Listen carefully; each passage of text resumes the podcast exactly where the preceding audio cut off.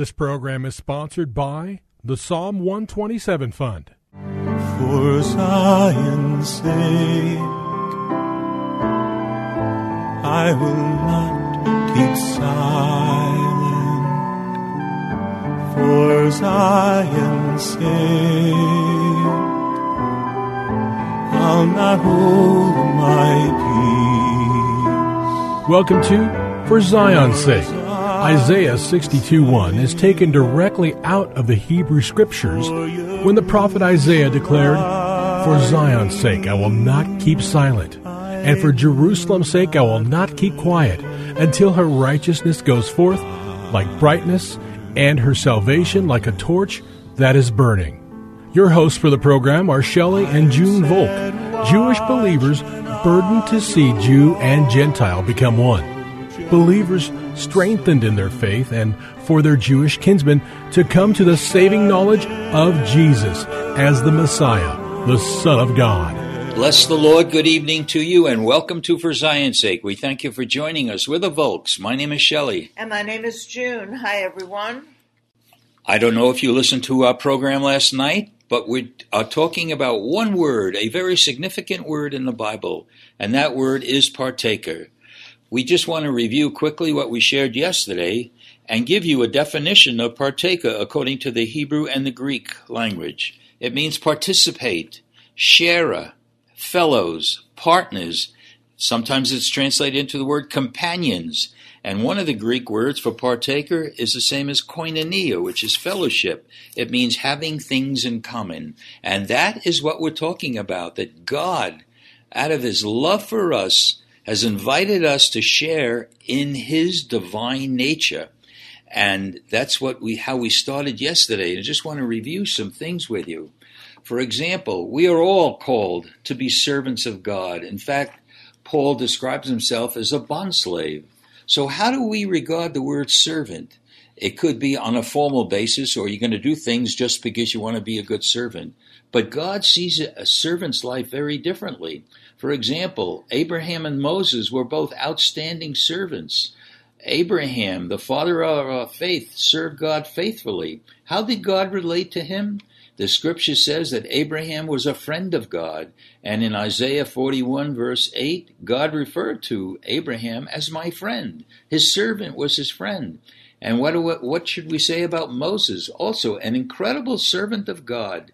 And we read in Exodus 33 11, The Lord spoke unto Moses face to face, as a man speaks unto his friend. He might have been a servant, but the deeper relationship was God and Abraham were friends. What about the church? What does he say about the church? Well, we read about it in Acts 20, verse 28. And the church should be God's servant here on earth the church of God which he purchased with his own blood. God loves us so much that the word shows us that he has called us to be partakers with him in order to accomplish his purposes here on earth. Again, the gap between who God is and the gap between who we are is great. And I believe by understanding how God has called us to be partakers, we will close that gap.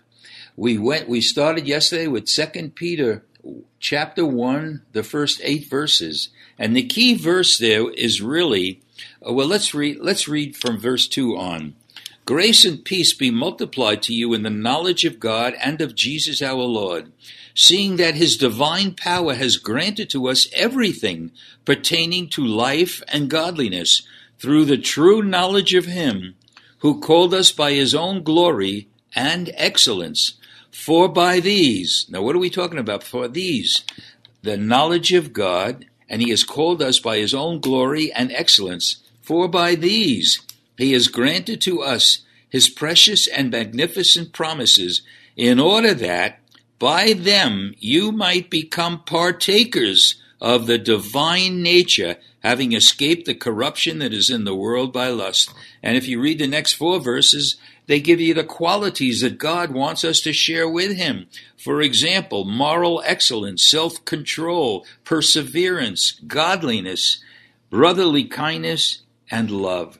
These don't come out of our own being. It comes out of God's allowing us to participate, to be a partaker in His divine nature. Have you ever considered the enormity of this? We don't become like gods, but we begin to reflect His image, which it says we should be in chapter one of Genesis, Junie. We, we are created in His image and need to demonstrate His likeness. And God has allowed us or is calling us it's to participate in the qualities that make up his nature. It's incredible, Junie. For example, we are called to be Christ-like. God said, "Be ye holy as I am holy." There's no way we can be holy. Isn't he the demonstration of humility? We don't have a, an ounce of humility in us until we participate in his humility. Isn't he the righteous one who became sin on the cross so that he may we may become the righteousness of God? We were self-righteous before we were born again, but now we have to live by the righteousness of God. So we can verbalize that the Lord's in me, I abide in him, and he abides in me, which is all true. But how real is that in our life? And if our nature in us is a reality, are we still involved with the world and the corruption and mentality that's pre- prevalent in the world, which is the conclusion of verse 4? If we're lovers of the world, we become enemies of God. God calls us to be separated unto Him, separated from the influences of the world. Junie, you know, it's so clear, and God wants us to live in and through His divine nature.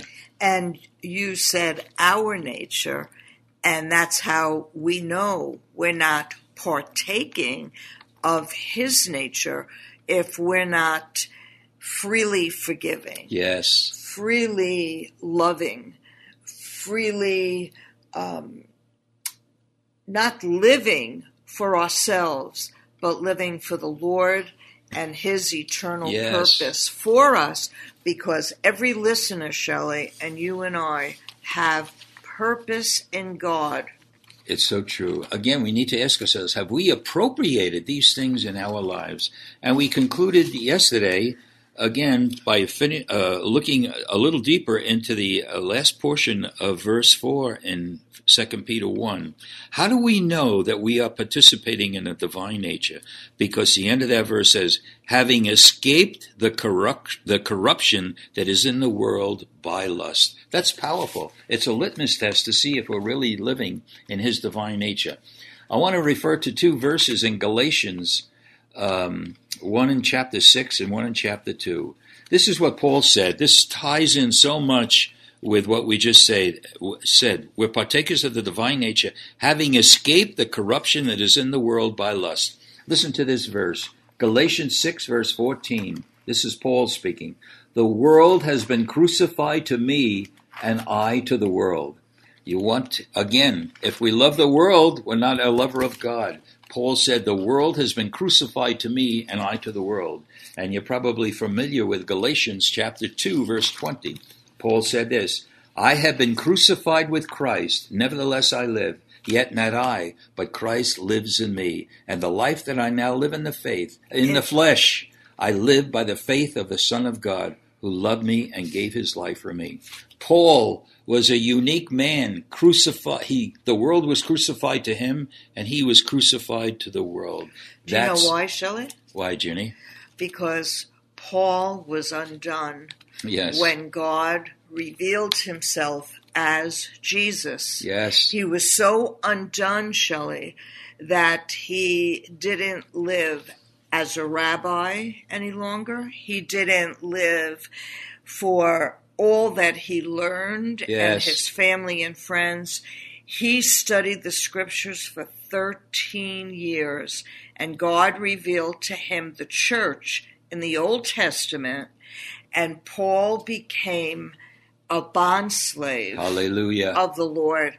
And so a bond slave is someone whose master Thank is you, not Lord. himself, Amen. but God himself. Glory. And so he lived for the Lord. Hallelujah. And to Jesus, even when he walked the earth, the world was crucified to him even before he went to the cross because he was pure and holy and righteous, and the world was fallen.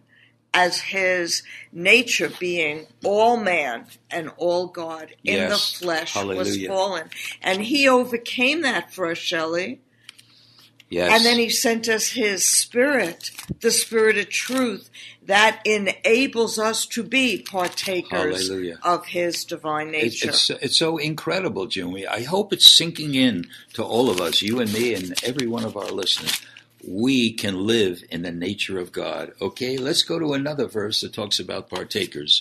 If you have your Bibles, turn with us to Hebrews chapter 3, verse 1. Chapter 3, verse 1. Therefore, holy brethren, partakers of a heavenly calling, consider Jesus.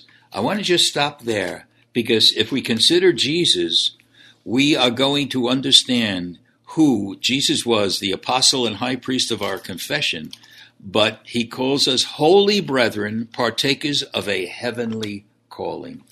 Junie, it, again, I'm overwhelmed even speaking about it. Have we considered that our calling is of a heavenly nature? We are partakers with Jesus in that heavenly calling. and we can tell litmus test have we considered this by the way we live really? and even as you're listening to this program and we're sharing about being partakers let's consider our attitude shelley towards one another yes. the words we speak how we speak the way we live and spend our days Yes, Lord. promises that we keep, Thank you, Lord. words that are truth for our listeners, for you and me. That's a litmus test Amen. to see if we're Thank you, partakers of the divine nature. There's a practical outworking that we need daily. And that's what's so important, Amen. Shelley. Jesus wants to be in relationship Hallelujah. with us, that we would partake of Him because He's made that available for Amen. us. We have a heavenly calling. Listen to chapter uh, 1 in Ephesians, chapter 1, Ephesians, verse 3.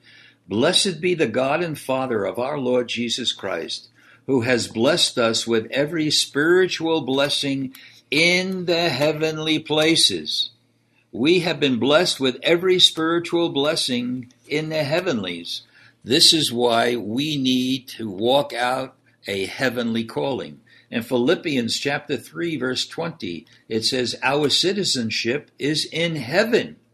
When we look at Colossians chapter 3 verse 2, what does it say? Set your affections or mind on the things above.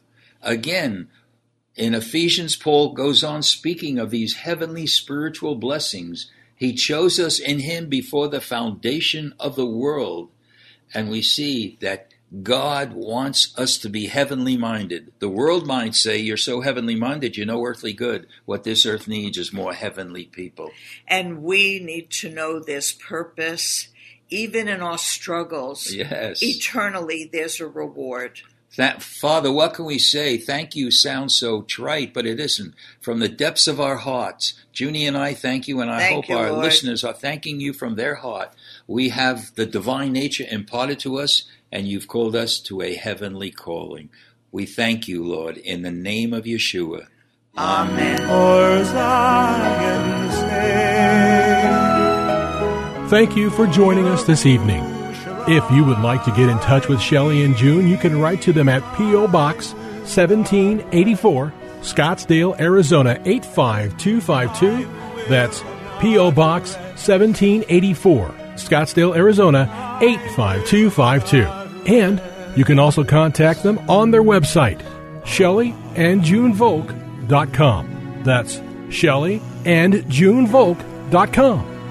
Until next time, the Lord bless thee and keep thee. The Lord make his face to shine upon thee and be gracious unto thee. The Lord lift up his countenance upon thee and give thee peace. This program was sponsored by the Psalm 127 Fund.